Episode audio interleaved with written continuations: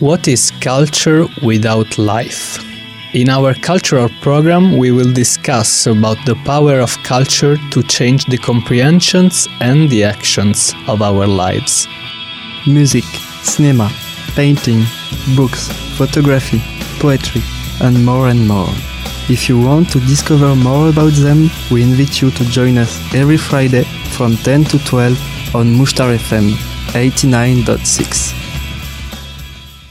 Hello everyone and welcome to Mushtar F M eighty-nine point six. Here from the new studio of Bethlen Gabor is Ricardo with Tristan and Andre. Oh, Tristan just forgot his name. yeah, yeah, it's really nice. And you're listening to Cultural. What is the topic today? It's a really hot topic. Yeah, definitely. And uh, if you listen to previous program, I think you maybe listened to the program about Ennio Morricone. With if you didn't, you should, yeah, should go with an anchor and listen to it. Totally. And uh, in this program, I think you can starting to guess our big love for Western movie, more than Morricone music, also all this uh, Western universe around it. And today we decided to continue to speak about Western and to dedicate a cultural program about Western movie and try to share with you our best movies or some uh, cool memories about it, because it's, at my eyes, one of the biggest and most important genre in cinema history, which shape a lot the way of watching movies, the way of making movie, and the way of uh,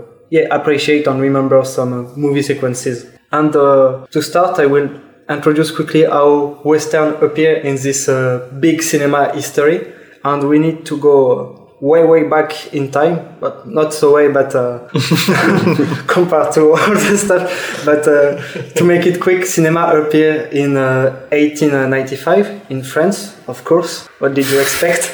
And uh, I expected you to say yeah. no no no for us it's France. I think you should expect some cut. no no no, no. Are you crazy? Cinema came from France, of course. And uh, so it appeared in uh, eighteen ninety-five. And uh, at the beginning, cinema is seen as a way to capture the world around people and to after broadcast it, like more in a maybe documentary aspect. But quickly, some directors discover also the power of cinema to invent and tell stories. For example, one of the most famous French directors for that is uh, Georges Méliès. Mm-hmm. And uh, it's the same in the uh, United States. They uh, think and uh, use cinema is uh, this both way.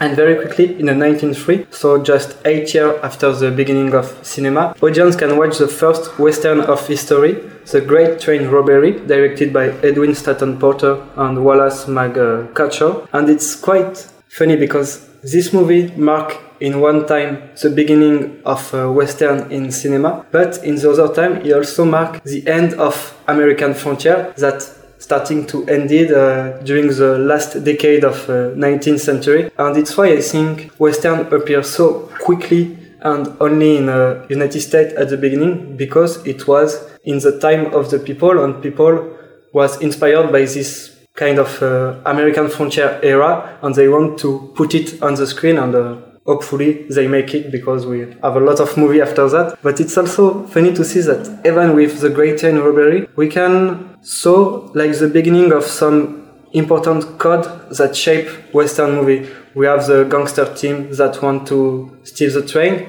We have the shooting fight, the race with uh, arrows, and also this final frame, which is very famous in this movie and that mark a lot the audience at that time, when uh, we have a like big shot when we saw the face of one of the gangsters that put a gun in the side of the audience and shot on the audience. And uh, it's also for me a mark of Western, because Western is a movie genre, but it's also like so big and large movie genre that inside Western, some director also use this movie as an experimental field to create new way of shooting, new way of making uh, some frame, new way of uh, making some sound records, some sound effects, or some uh, writing character or things like that. And since the beginning, Western appeared like that, and step by step it just evolved and became so important and uh, bigger and bigger. Because to continue quickly in this story, from the beginning of twentieth century until uh, nineteen forty, Western was one of the most popular and most directed movie genre. A lot of directors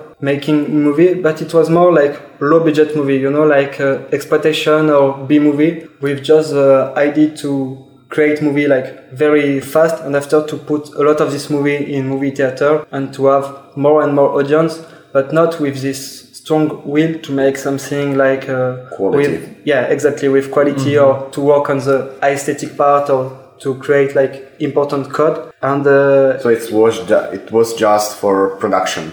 Yeah, it's production of movies just for the sake of making. Yeah, movies. It's like the beginning of movie. It's more something like a show. We've not again this idea to create some sub-genre, sub-genre to put your artistic way of making it in it. It's more yeah in order to have the audience and to impress the audience. And this idea, there are two streams of making movies that are like uh, kind of created. The first one is the Western realistic with serious topic and close to a kind of realistic and historical truth, with for example some uh, character, some costume or the way of living. And uh, this way of making Western was led by William Hart, who lived during the last decade of American frontier and wanted through cinema and movie to depict this period of his life, to not forget it and to give like a real picture and realistic picture of it. But the way the other stream of making Western, and the one which became more popular in America and more close to the Hollywood way of making movie during this time, is the spectacular Western, for more the cinematographic show with all this, you know, shooting battle sequence, horse race, these uh, heroes against the bad guy, and this idea that uh, cowboys are so good people that promote the West conquest or all these things. Mm-hmm. The fight the evil. Yeah, exactly. And this uh, way of making Western was led by Tom Mix, and uh, it's the one that yeah, became popular and popular before to arrive in the kind of golden age of Western in the forties. And for that, I think there is one movie that can explain this golden age and a lot of changes. Is the movie Stagecoach, directed in uh, nineteen thirty-nine by the famous John Ford, and it's also the first collaboration with uh, John Wayne, the famous Western actor. And with this movie, John Ford created a Western, but not a B-movie Western. He really wanted to put some aesthetic aspect in it, some beautiful aspect, and to really create some code around this uh, movie genre. And I think this movie marks the beginning of this uh, golden age of American Western and Hollywood Western, will uh, starting to become bigger and bigger with so much uh, epic and uh, beautiful movie. Well, I will take us a little bit back and speak about the Great Train Robbery a little bit, because we were watching it when I started studying cinema in the university. And for the modern viewer, actually, some of the scenes may look naive, because, for example, the shooting scene resembles the scene from the Naked Gun also, where they sit like in front of each other in one meter behind the boxes and can't hit each other. And thinking about this last scene where the guy points the gun and shoots at the audience, I think maybe it's like an homage to the first movie ever, when people got scared of the train, seeing the train going at them. Maybe the director wanted to play with the audience in this case also, maybe get them scared with the guy with the gun pointing at them. I would have been scared, actually. Yeah, if you didn't know that it's actually yeah. not on maybe the screen. Maybe three D now. What can I yes, and also I will speak up about one movie which you don't think about when you hear the word Western, because Western for you is cowboys, shooting scenes, is like robbing, desert, trains, yeah, desert. But I will speak about The Gold Rush by Charlie Chaplin, the one and only, and it was on the screens in nineteen twenty-five. And Gold Rush actually shows us the other aspect of the Western movies, which is uh, not this all like fighting. But of course, in The Gold Rush, there is also like some comedic, but still fighting for the gold mine yeah. and for life. But it also shows us that the Western is actually a movie about the history of the American frontier, the Wild West, and, and so on. And it's not only like put in the frames of shooting cowboys or cowboys against the Indians or cowboys robbing the train or cowboys in general. Yeah, yeah. I think it's because yeah, Western is a movie that depicts this time period, but uh, this time period is so big and so full of different people, different uh, struggle, and the more cinematographic one, of course, is the cowboy struggle and shooting struggle, but yes. yeah, Western movie is more than that, and uh, you can find so many subgenres of Western movies, so many topics in Western movie, and it's like... Uh, yeah, like one of the biggest cinema genres since the cinema exists, I think. And uh, yeah, and this genre actually it's really live because it's being transforming even nowadays, and the modern westerns in the modern circumstances they look a little bit differently than mm. Well, not a little bit, actually, a lot differently. They pick up the other topics. So the genre of Western is actually living, transforming, changing, and we will see it further. It's also changing some other movies. Yeah, that's also true. Because Western is like more an idea. Because some movies have some scenes, some shootings that are totally Western. And maybe you don't notice if you don't know Western. So it influenced a lot of stuff. But we're gonna get through it soon. Yes. It's also because since Western exists such a long time in movie history, it was also in uh, his personal story accompanied by all the new technology of cinema, all the mm-hmm. new way of making cinema. So when uh, sounds appear, when color appear, Western are still here. And so they are also connected with all this uh, technical new stuff. But I think one of the most famous is the uh, CinemaScope frame rate, you know, is this frame rate with a very large or wide image, more than uh, the scar one that we have at the beginning. And uh, during the fifties, Western promote a lot this uh, frame rate. Mm-hmm. And uh, I think today, when we go to cinema, we want to see this picture, this image with a large frame rate. And it came also a lot with Western. And also uh, one of the very good Western of this uh, golden age in um, America is uh, How the West Was Won, directed in uh, nineteen sixty-two by Henry Hathaway, John Ford and George Marshall. And this uh, Western is like a big and epic historical chronicle of the West conquest. And they also accompanied by a new way of shooting. It's called Cinerama. It's when people used uh, three synchronized thirty-five millimeter projector. So when you shoot the movie, you use one camera, but with three different lenses. And after doing projection, you project three different images on like a curved screen. And so it's always this idea to make like big epic movie. And uh, I think since Western is linked with this way of making movie bigger, bigger, more impressive, it shaped a lot after some uh, different way of watching movie to making movie. But of course Western is like the best cinematographic genre to promote this way of making movie in an epic dimension.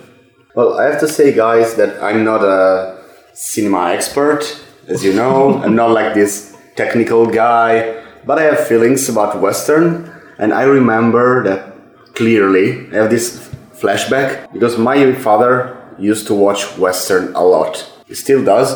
But when I was a child, it was like always on the T V watching Western.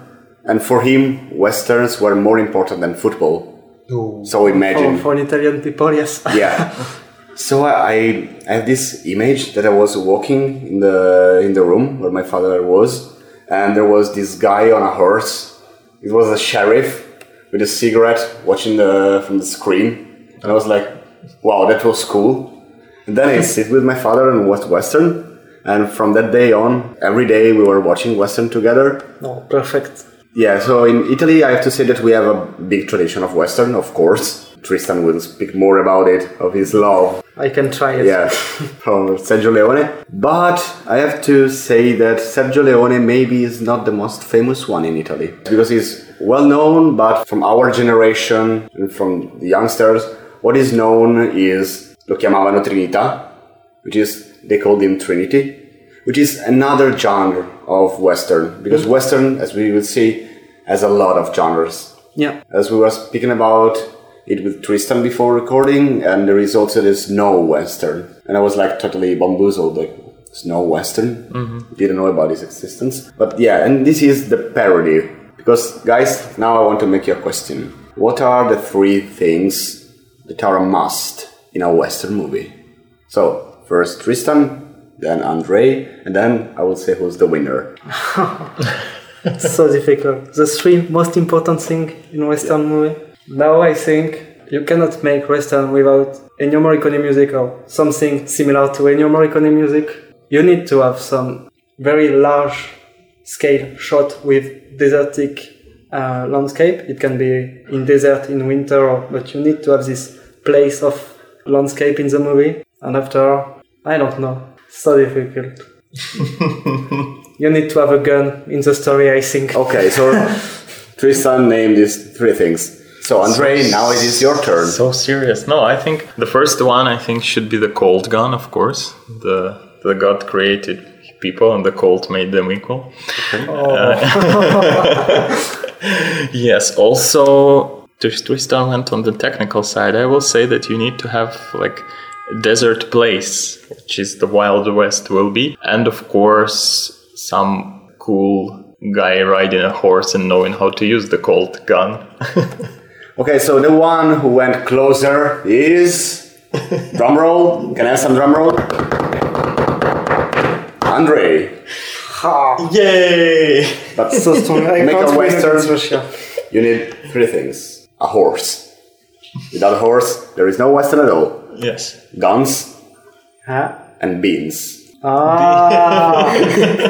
That's it. You forgot the most important thing. We don't thing. think about eating, yeah. No, but... Pay heed, in every Western, there is someone eating beans. So in the parody, of course you have people eating beans like no tomorrow.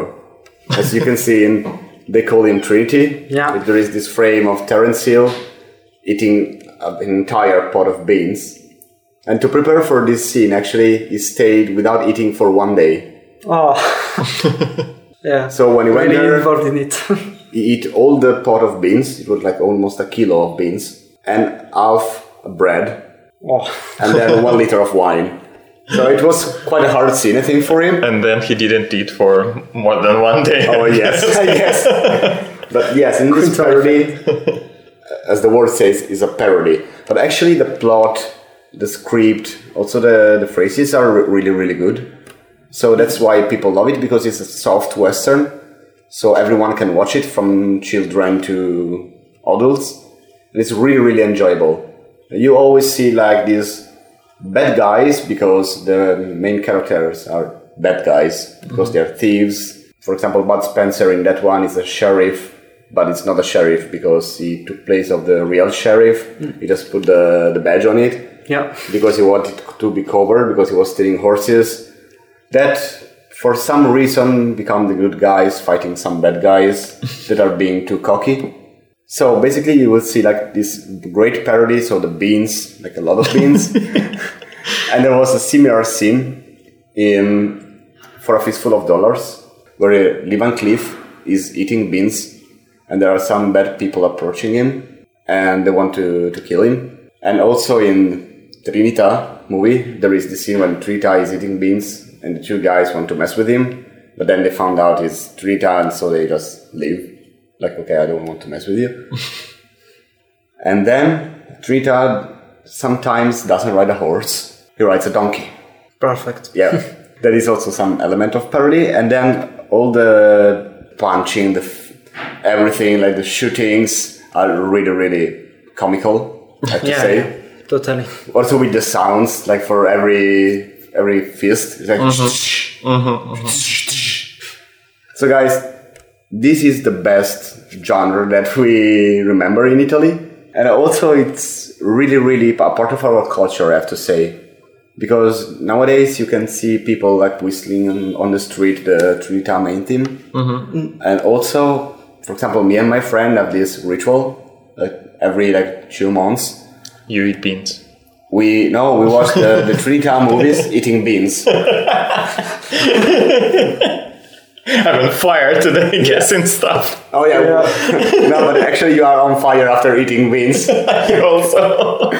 But it's yeah. really cool, and also a lot of places like pubs and restaurants sometimes, but most likely pubs. They just put Trinità on the screen during dinner, oh, and people so just. Cool. Watching that like Trinity night is really, really cool. Mm-hmm. So we have like, this culture of Bud Spencer and Terence Hill. And yesterday I was really, really surprised when Gergo told me that Bud Spencer and Terence Hill and the Trinity trilogy is really, really famous here in Hungary. Because Bud Spencer is really, really famous here. Mm-hmm. And I was so surprised. I was like, okay, so tomorrow I have to speak about Bud Spencer and Terence Hill, so to have some more audience. Yeah, across the border, finally. Oh, yeah. So this is how Western influenced our culture. So you can find people really eating beans, or that start eating beans because of them. So of course we always fall on the food trap, as, as we always do. But yeah, parody Western is really cool, and I would like people to watch it because it's not just parody, because okay, you laugh, but also the plot is nice, you can find something there. And also the shooting is nice. Yeah, yeah, totally. And also Tarantino likes it. Tarantino is a great fan of Bud Spencer and Terence Hill and all this kind of mm. genre. So if you don't trust me, trust Quentin that knows a tiny bit more. Oh, yeah.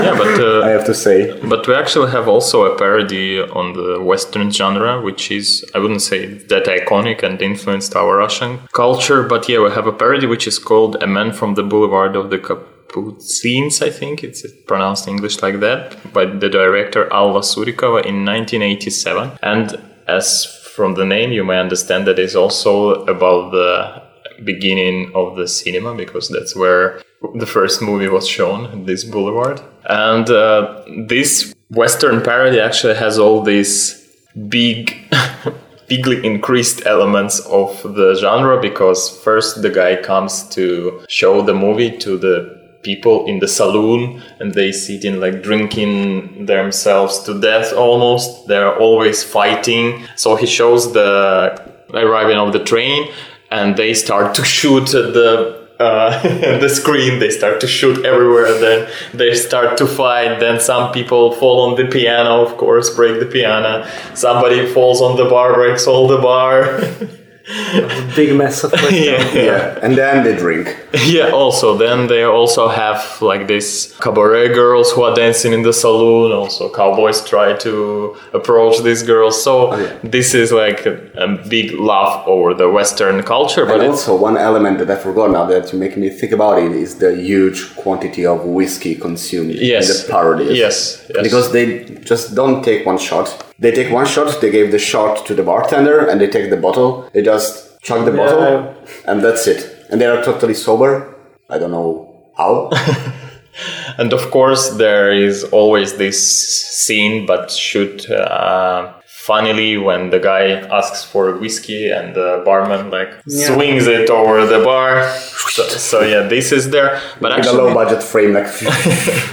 Actually, this movie has a serious thing in it, because the first guy comes and starts to show these like documentaries, which was the Lumiere's way of the cinema, but then he loses to the other guy, and the cowboys actually starting to love these movies. They start to be more educated, they start to drink less, they start to become like normal people, not these guys who always drink and fight and fight and that's it. But in the end, he again comes to this saloon, and he sees the other guy who is showing actually uh, fiction movies with like fighting, shooting, and the cowboys go back, degra- degrade back, and you can actually see the other line, which is Méliès line, the not documentary movies, and he actually loses to the guy who shows these uh, fiction movies with a lot of fighting. And his main like antagonist, the barman, comes and, th- and says like, yeah, you tried, I'm sorry, but for the barman it was like more better to... for people watch it, because that's how he could sell the booze. He was against this guy who was educating people. So this actually has a really serious message, even though it's a parody of the Western. Yeah, because I think through Western you can find some different thing and some different also message. Because as you speak about parodies, I, this parody looks so cool and powerful because they are like inspired by the code that American Western created and uh, shaped, which became so like very easy to.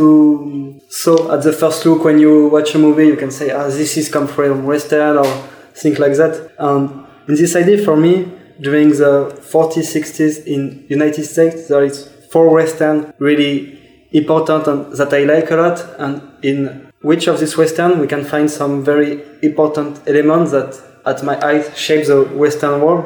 And the first of this movie is High Noon, directed by Fred Zinnemann in uh, nineteen sixty-two. And it's a movie in which you saw the importance of train in Western and all this song of whistle and how this uh, train that across the West build also the Western movie and the Western cinema. And it's also funny because this movie put also some technical uh, kind of invention in it, because at one moment in the movie the bad guy say to the sheriff, in one hour we will meet and we will uh, fight, and from this precise moment one hour is spent into the movie until the beginning of the fight. So it's like fictional story but in real time. Whoa. Oh, that's nice. And it's really cool. There is a lot of frame with the, you know, the clock that mm-hmm, starting yeah. to go until the high noon, the time of the um, duel, and there is also some frame with the train. And I think all this element for me, in my mind, in my imagination, build this Western world. And second movie that I want to speak, and I really advise you to watch it, is a movie by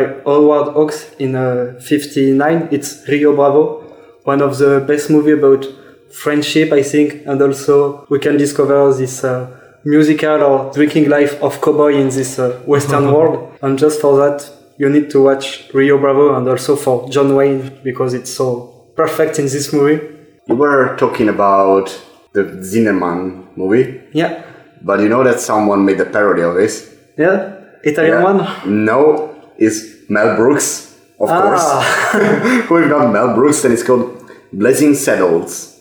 Okay. And basically the parody is because they have this black sheriff that is not like wanted from the community. And he, at noon, he goes out and he's like, okay, I will make the city appreciate me. And he goes to an old, an old lady and was like, oh, it's really hot in there. And she was like, what do you want, nigga? Ooh. Yes. So it's Blazing Saddles is really funny. Yeah. From Mel Brooks, and it's the parody of that. Yeah, but it's and funny. Italian is really good also, the title, because the Zinnemann one is Mezzogiorno di Fuoco. Yes. And Mel Brooks call it Mezzogiorno e mezzo di fuoco. Mezzo is half. Mm-hmm. All right, little bit more. But yeah, but it's the same for High Noon, because it's the story of this lonely sheriff. All the city is against him, but he need to make this fight. And it's also, it depicts sometimes uh, these lonely people in Western movie or in the West world that look like uh, so melancholic or lonely and like uh, heroes, but without the audience that they deserve. And thanks to cinema, they can have this uh, epic stuff around them. And uh, speaking about epicness, I think one of the most epic Western is The Magnificent Seven mm-hmm. by John Sturge in the nineteen sixty, with this group of seven cowboys that save a um, Mexican uh, farmer village from the attack of a big band of gangsters. And uh, yeah, for me this movie just shows like this kind of brotherhood, fraternity between cowboy and uh, how in this idea of American Western, how cowboy are such good people that fight for justice, for equality. And it's like one of the most important mark and codes of Western in America during this time, I think. But it's also interesting to know that the Magnificent Seven plot is a remake of a Japanese movie, Seven Samurais by Kurosawa, which is also like such really good movie. And it's uh, proof that yeah, cinema is uh, just influenced by itself from the beginning, and it's just full of a uh, kind of repetition, remake, and uh, everything can be fit in different genres, not like a closing one, and Western is a perfect proof of it. You yeah. can take some elements from other genre, and other genre can take some elements from Western to create a new way of making, watching movie. Yeah, this also shows this liveliness of the Western genre, which can absorb some stuff, some stuff from the like different, really different cultures, which is the Japanese culture, and the Japanese movie culture is completely different from the American. But also the Magnificent Seven is actually showing greatly how the American culture changed, because they had a remake in the twenty sixteen by Antoine Fuqua, and it made me actually laugh a little bit, because in the first version I think they're all white people and only one guy is Mexican, but yeah. in the two thousand sixteen version they have like Denzel Washington there also, then they have like Chris Pratt, Ethan Hawke, then some Asian guy also fighting. Also there is a girl who is not in the Magnificent Seven, but she's like telling villagers, let's go fight. And it reminded me actually about the propaganda Soviet movies during the war, because they had these frames where like sitting people like uh, and he's like, look, I'm I want to come back from the war. Look, I got a picture of my girlfriend. And the guys look at the picture of the girlfriend, and you can see Russian, Ukrainian, Belarusian, Kazakh, Lithuanian, and this uh, just goes like in a row, and you can see that our nations are like friendly. And in the new Magnificent Seven, you actually see how the American culture developed, but somehow went a little bit to this Soviet thing, because you can see actually this, like, we are the Magnificent Seven, and they show them like in the row, and then there's like black guy, Asian guy, white guy, the melting pot. Yeah, the melting pot. They actually do show this. Yeah, it's like Magnificent Soviet. Yeah, be careful, maybe a remake will arrive. Oh yeah. Well, we have a cinema expert, so maybe yeah, we count on you, Andre. Yeah. But that's actually interesting to see how the culture changed and how the remake actually shows you how the culture changed, staying in the frames of the genre. Yeah, it's totally linked with also the time when the movie was directed and was yes. released. It's of course became like more contemporary due to cinema, but it's still linked with some stuff, and it's like good, I think, uh, reflection of the mind of audience and people at that time. Oh, and also because the first Magnificent Seven wasn't in the new wave of American cinema, it's like the new wave was only starting, so it didn't get into it fully. In yeah. the new Magnificent Seven, you can see actually the bad guys being in the end the good guys, and the good guys actually being, for example, the cowards. One of the characters actually, some dramatic stuff happened to him, and he leaves them like at one of the most dramatic moments. Of course, he comes back then just to die, but still. Come on, no spoilers, Andre. Uh, but that's so. Not everyone watched it, you know. But you actually can see that in the modern version, they are not all these like really good guys with no flaws, like no serious flaws. Here you can see the bandits, some guys who don't like really care about the lives of others and so on, the cowards. So this is actually, I think, a good step, which has the remake actually has, that it shows that they are actual people, not these great cowboy heroes that will yeah. protect. Yeah, but I think that this thing of portraying like the people from the Western movies as real people started with the spaghetti Western. Oh, yeah. Because first, like in the normal Western, the American ones, you had the hero, the sheriff, that was good, that was like killing the... the bad guys or stopping them, and that's it. But for example, in the spaghetti Western, you can see a real development on the personality and the behavior of the characters, mm-hmm. because each one had their own story, which is really, really set in details. You can see it throughout all the movie, and that is a thing I love, because you see that no one was good in that era. That, that's true. Yeah. Maybe the barman sometimes, because well, it was it like depends. A, yeah. But actually, everyone has something good, something bad, but still, they were always revolving around money. Yeah. That was the, the topic of the era. I thought that you will say that they were always revolving around ugly. Something good, something bad. Something bad. uh, but I think that this character development started with the spaghetti. Yeah, totally. Yes, that's true.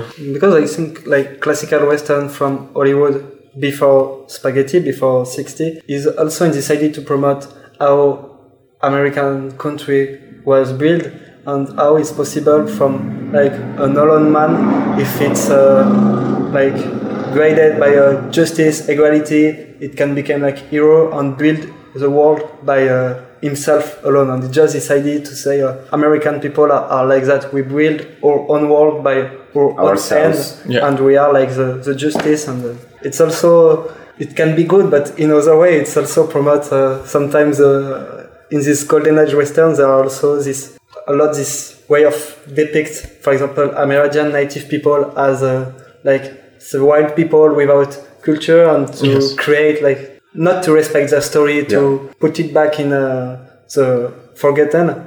And I think, yeah, with the arrival of uh, Italian and spaghetti Western, it changed a little bit all this stuff, and prove that uh, this time is not, as movie depict, is not a time of hero, a time of justice. It's also a time graded by uh, money, by gold, and by uh, sometimes revenge, but not without yeah. hero in it. Just no, people with a gun and people that know how to use this gun faster mm-hmm. than others. Or people who dig. Yeah, exactly. Maybe sometimes. Yeah, the, the only justice was your own justice. Exactly. Yeah, and also these movies where the sheriffs are always the heroes, it actually promotes the idea that the state is always right and the state is always doing yeah. right. all the stuff the state so does. Above everything. Yeah, yeah, is a good stuff. But actually, the spaghetti western also picked up this topic that where we can see the sheriff having like his family as the opposite gang of the gang of Mexicans. So it's not always that the state and the people who are belong to state, they are the good ones. So yeah, this this also came from the spaghetti western, and then with the defeating of the Codex of Hays, which actually mm. said don't depict the bad guys like in the romantic way and so on.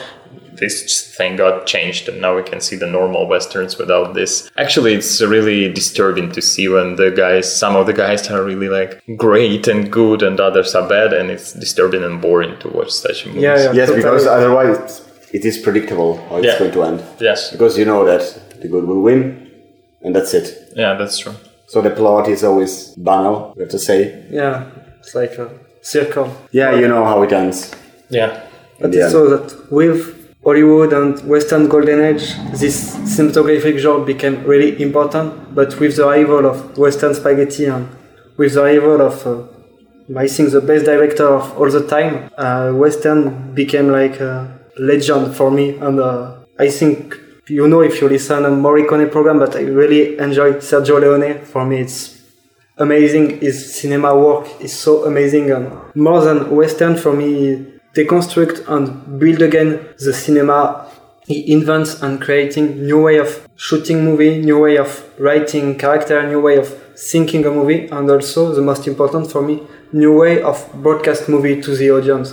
Because when you saw a Leone movie, you are totally in it, you are totally absorbed by the movie, and it's yeah, you cannot so stop watching powerful. It. Yeah, totally. You have no distractions, actually. Yeah, it was like, for me, his masterpiece of cinema, his way of Uh, cutting the movie to show different shot, different uh, zoom of the movie is so good and so perfect. And as we say about Western spaghetti, it built also a new kind of character in Western. The Man with No Name, played by Clint Eastwood, for example, yeah. is now, I think, one of the most famous and popular Western character. When people say uh, you like Western, a lot of people will think about this character, which yes, became for like me, Western is Clint Eastwood. Yeah. Yeah, that's true. Levenklif, Volonté, but yeah. I mean, yes, you can also say John Wayne, yeah, but, but for me, Western is not John Wayne.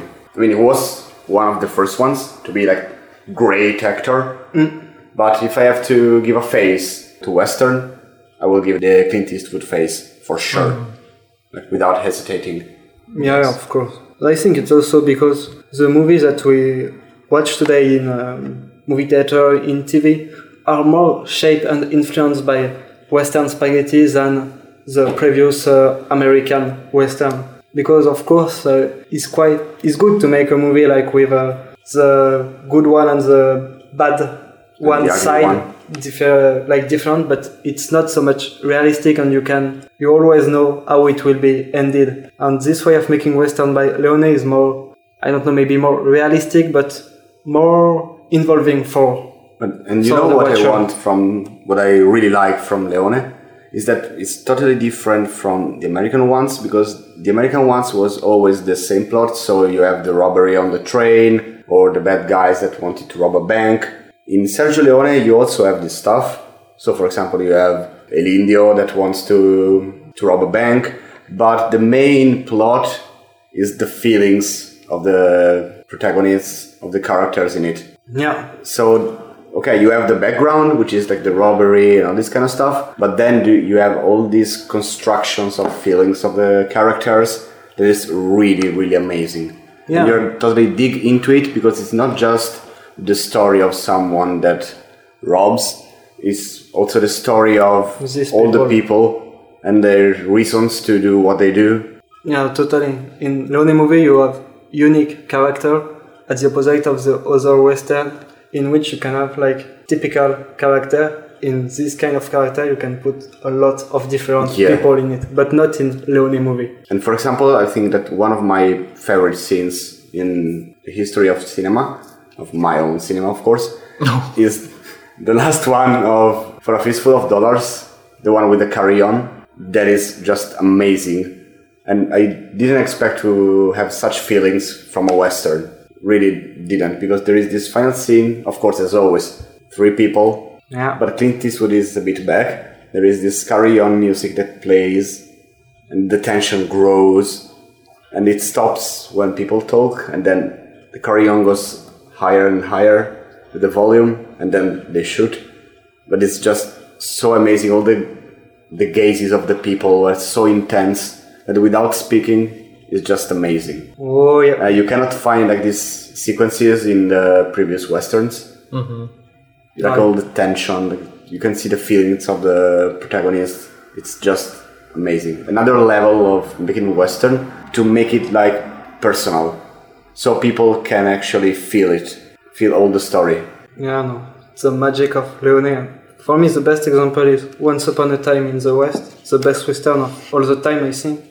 It's more also for all the background around character, because for me in this movie, Leone succeeds to shot and depict a time that changing from one side to another different side, and how it's impossible for some people to live between this uh, changing time, and they need to make their choice. And it's so much deep and interesting compared to previous Western for me, because it's more than just a movie. You have something like so bigger and so impressive that came more than the movie, and that really touch the audience. Or it's my point of view about it, but uh, I really feel it like that, and it's why for me Leone movie and uh, spaghetti Western is so are so cool and so really beautiful movie to see, and is for me the, the most important part of Western D N A today.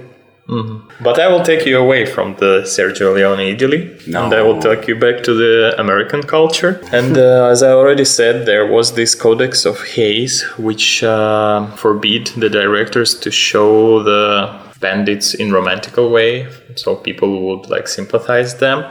But then this codex was cancelled, and the new wave of American cinema started. Not the new wave, sorry, the counterculture. The counterculture actually started, and one of the most famous movies of the counterculture period is Butch Cassidy and the Sundance Kid, directed by George Roy Hill in nineteen sixty-nine, and these two characters, they are actually were the bandits, but you are sympathizing them in the movie. And uh, this movie actually, just like the Sergio Leone movies, it's marked in the U S, these uh, characters that are not that great, like from the usual morale, let's say it like that, but you still sympathize them and you want them to win, because you feel that the truth is actually at that point is on their place, and the, all these sheriffs, all these police, they are actually working not to protect the innocents, not to serve and protect, as it is the motto of the American police and special like forces, but uh, just to earn money, just to get money. And these bandits actually, like the Robin Hoods maybe of the Wild West, they take the money from these like banks and the state. And actually it's also starting in the Western genre. I think it starts to promote the idea of this like broken capitalistic system where the banks have all the money and the people in the villages and the cities have no money at all, which is actually becoming a really big topic in the Western movies too. And you can see it even in some modern Western movies, where the people are actually fighting not only against like the bandits, against the sheriffs, but actually people, usual people who have to fight, because that's it, they are cornered by this financial system and they have to fight. And this is actually a screenplay of some modern Westerns, about one of which I will speak a little bit later. So I will take you back, guys, to the parodies, because it's my job. And there is this movie, I think that you probably know about it, because it's pretty famous, actually, that they say it's parody Western, but to me it was not. It's My Name Is No One. Do you know, guys? Yeah. No. Yeah. Sorry. My Name Is No One is this parody, but with a great cast and great people in it, because it was made by Tonino Valeri with the help of Sergio Leone. Yeah, of course. Valeri was the first assistant director of Leone from the previous Leone movie, yeah. So it's not like a beginner in the game. He knows. And also the music are from a really cool guy. Yeah. That is actually quite skilled. His I name agree. is Ennio Morricone. Yeah, I heard about him in our program, actually. Oh, that you oh, guys yeah, can yeah. go and listen. Of course, yeah, there are three really good and great speakers. Oh I my think God. Speaking about Morricone music. Can be that one? Yeah, I think so. I like their voices really much. Yeah, you should check it out on Anchor. Yes. But going back, this this parody has also a really good plot that doesn't fit of the parody. Because there is this guy, no one, that is really, really fond of another cowboy, which has the surname in French. So Tristan... Jacques Beauregard. Thank you very much. Played by Henri Fonda. Yes. And this guy is now disillusioned because his era is finished. There are no more cowboys because we are like at the beginning of the nineties, more or less. And so this guy is really sad, but it's no one really admires him for what he's done. And he wants to have this, like, we can say this stamina back. He wants him back, like, to the good old days. So he finds him and he says, okay, you cannot just end your career like this. You need to go out with a bang. And so he, he manages to find, like, this group of people that in Italian are called Mucchio Selvaggio. The Wild Horde, I think. Yeah, the Wild Horde. Or something yeah. like that. They are made of one hundred fifty men. And he said, okay, you have to challenge them and beat them. So in the end, the guy managed to beat them. And so no one, in Italian is nessuno, says, okay, but now you have to die. For fiction, of course. So they like make this duel, this final duel, and the French the French last name dies, and they make like this fake graveyard where it's written no one was faster than him. So there is this word game because no one was the guy and no one, so who was faster than him? And the guy could live happily because no one was looking for him anymore. So this is a really good plot, yeah. Not the plot of parody. Definitely. This movie is really nice. It's parodic on some sequence and some form, but the story is really cool and different than the previous Western story. And uh, I think it helped to lead step by step and years after years to um, a subgenre of Western that in French we call the Western Crépusculaire. I don't know if there is English name. If I translate mm-hmm. literally, it's like Twilight Western.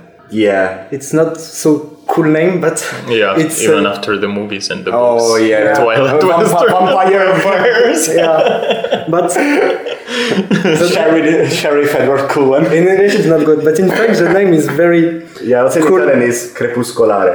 So, yeah, and in this idea, the name is very cool because it's some Western, almost directed by American director, with a lot of shot, for example, with landscape, with a uh, sundown or things like that. So in uh, Twilight time. And it's also Twilight due to the plot and the character, because most of the time he depicts the end of this uh, American frontier and the end of this uh, adventurous time for cowboy, for lonely ranger, and these difficulties for them to find their new place in this new era full of uh, industry or capitalistic world in which the law of the gun didn't work anymore. And it's also, for me, this... Uh, Twilight Western, definitely not a good name, but uh, it's also a way for, at my eyes, to make like a kind of chronicle of all the Western in cinema, because it appeared during the eighty, ninety decades, and it's some years that marked the end of this big Western era in uh, cinema history, because after it, Western movies continued to be created, but there is not like all these directors that create in the same time Western movie and uh, we can have during the fifty sixty in the uh, United States, for example. It's more mm-hmm. like a drop of Western movie through some different directors, different countries. And at my eyes, one of the most beautiful movies of these years is uh, Dances with Wolves by Kevin Costner in uh, nineteen ninety. It's a beautiful movie on the visual aspect, but also on the story side. With a deep character, a really serious and hard topic, but also I think like necessity topic. And uh, in this movie, I also see a kind of um, of redemption yeah. about the way of making Western before and all the forgetting and the very little place according to Native American people, and the fact that, unfortunately, all these previous American Western kind of little bit delayed the real history and the real things that Native American people lived due to American frontier and West conquest. And for me, Dances with Wolves is, is like ended the Western circle to go back in something more realistic, more hard, more cold, more deep, but still with this kind of uh, beauty of images, beauty of landscape, and also poetry, and uh, in which there is violence that is always very close to friendship and kind of brotherhood, but it's really difficult to mix them. And uh, just for that, I really advise you to watch Dances with Wolves. Mm-hmm. It's like, uh, for me, one of the best movie to conclude all this uh, kind of one hundred years of legendary Western movie in cinema history. Dances with Wolves mark a kind of end of big and massive era production of Western, and a new way of making and thinking about it in maybe more deep and uh, historical way, which is, I think, also really important in a cinema and Western movie. Yeah, and uh, speaking about the parodies, I want to take us a little bit back to the parodies. Oh, you too? Yeah, maybe it's not a parody like the genre, but still in the Back to the Future three. All this cowboy stuff is actually also hyperbolized, and uh, the Marty McFly takes the name Clint Eastwood. Obviously. Yes, and he comes Clint. and he comes to the Wild West in this funny cowboy costume. And you can see all of this stuff, all this bar stuff, all these like duels and stuff, and this kind of parody, even if they didn't want to make it a parody, but it's looked yeah, like. Yeah, but when Doc parodic. takes the shot of whiskey and just almost passes out. yeah, passes out. yeah, totally. Because Western code is like a big part of pop culture now. And yeah. If you use it like that, of course it's parody, but it's so cool to see even even like that, I think. Yes. Yeah, it was a really nice scene, actually. Yes, but I actually would like to speak more about the branch of Western that we had, and maybe have now, but I don't think they make this kind of movies nowadays. We had in Soviet Union, at least, it was called Eastern.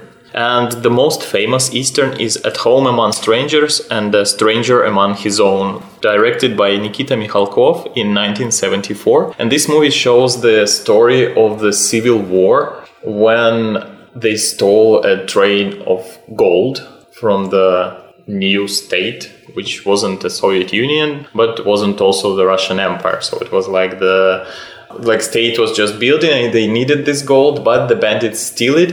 And the guy goes like undercover, and they have actually these like shooting scenes. They have the train, they have horse riding, have these uh, like uh, weapons of the Civil War. But it's called Eastern because it gets you into the ra- realities of not the capitalist building West. It gives you the realities of socialist building East, the Soviet Union. And it's actually really interesting because we had some other movies which is called Eastern, but this one is the most famous, and there you can see the story of this like Soviet Union building before the Soviet Union was the Soviet Union, but with American elements that I used to build the other picture of the world, other from American one. Eastern Western. Yeah, but they call it Eastern. Yeah. I didn't know about this genre, actually. I have to admit that I didn't know that Russian made Westerns. yeah, we did. Nowadays, unfortunately, they left this genre because it would be interesting to see how the directors of the modern era rethink the Civil War and the revolution, but nowadays mostly it's the war movies about the Second World War, and that's unfortunately yeah. the case nowadays in Russian movies, historical movies. I think that it's time to go to our times now. Yeah. Because Western will never die, I think. No, totally. Because we have one director who is really, really fond of Western, that made a career out of Western, yeah. and it is Quentin Tarantino. Or the filmography of Tarantino is it's full a Western. of Western elements. Yeah. Yes. As um, we were speaking before, even Reservoir Dogs can be seen as a Western. Mm-hmm. Yeah, because even if there is no, like, uh, I don't know, yeah, sheriff, bad people or things like that, you see a drop of Western everywhere. I mean, I think everybody always watch a movie with duel sequences with three people, for example, yeah. some big shot very close to the face of people.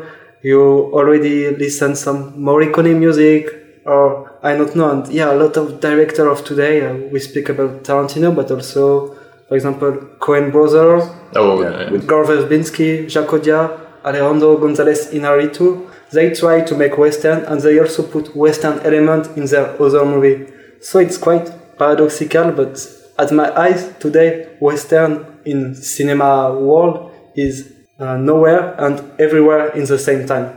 You don't have Western like before, but you have Western element in all the yeah, cinema true, yeah. stuff, and it's really cool, and it's why I think a lot of people like Western so much, sometimes without have the consciousness of it, but I think it's a movie genre that shaped and influenced a lot the cinema, because since the beginning, Western was, is, and I think will be a part and beautiful part of cinema D N A. That definitely, but also not just cinema, because it's also influencing other arts. For example, yeah. even the paintings, but also the video games. Yeah, that's true. For example, with wow. Red Dead Redemption. Yeah. Super Western. Yes, but uh, speaking about the modern directors, I would like to speak about three of them, and that will be the end of my list. The first one is Jim Jarmusch with The Dead Man, which was directed in nineteen ninety-five. And he actually deconstructs this genre of Western and also adds their other stuff, like, for example, I think in this movie he has a scene which sends us back to the movie called Béjin Luke by Sergei Eisenstein. So he takes from different stuff, and that's actually how Jim Jarmusch works. He constructs, like, takes one genre and then, like a Lego, he constructs yeah. and constructs and constructs. And this is like a really, really deep Western that shows us actually just the way of humans' life from the beginning and from the birth and until the end. So this, you can watch it, and this is actually also a Western, which shows that Western is not in the frames of cowboys. Then yeah. the second movie, Tristan already named this French director, The Sister Brothers, which came yeah. out in twenty eighteen. The one with Joaquin Phoenix? Yeah. Joaquin Phoenix, John C. Reilly, and Jake Gyllenhaal. And actually, this movie is labeled as Crepuscular One. Oh, yeah, really? Not in France, I think. Oh, yeah, that's I, the point of view ooh, starting here. Yeah, but, but I read it. It's labeled as a But it's totally in the in the same idea. Yes, and it has some comedic moments in it, but also it has like really, really dark ones, and uh, it has a really dark ending sequences in this movie. They also have. So it's a really cruel West, even for like Westerns, it's a really cruel movie, and there are like really some cruel, and for some people there's some scenes may be really disturbing, but it actually shows greatly, like catches this gold rush like a sickness that can get mm. you injured. And totally. it's, it yeah. shows it literally on the yeah. screen.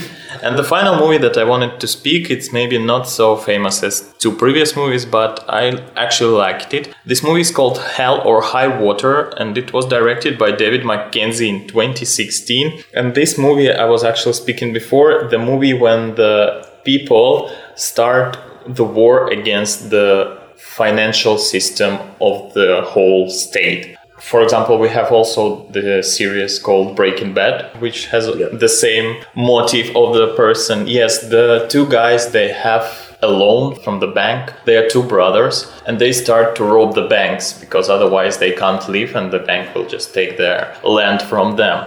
And even though you see that they like robbing the banks, they taking away the money that actually the money of the people. And the police is not bad there. The police is just trying to catch them.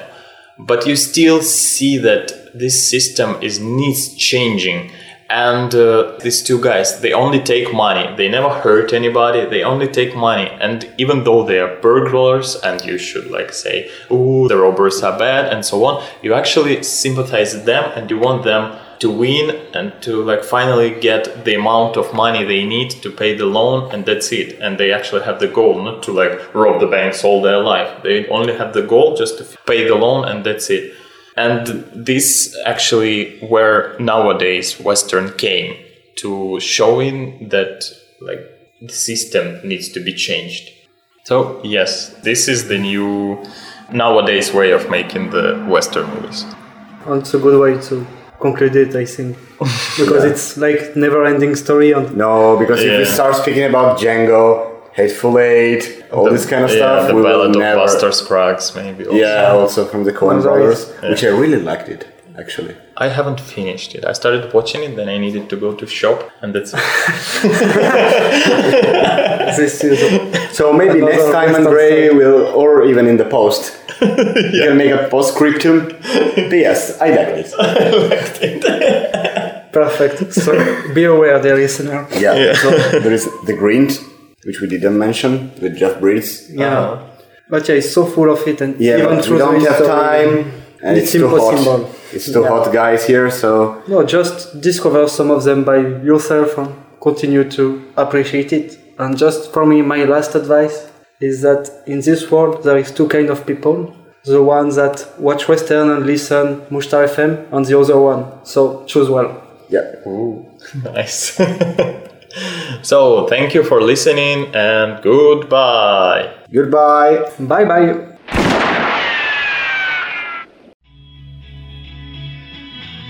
What is culture without life? In our cultural program, we will discuss about the power of culture to change the comprehensions and the actions of our lives. Music, cinema, painting, books, photography, poetry, and more and more. If you want to discover more about them, we invite you to join us every Friday from ten to twelve on Mushtar F M eighty-nine point six.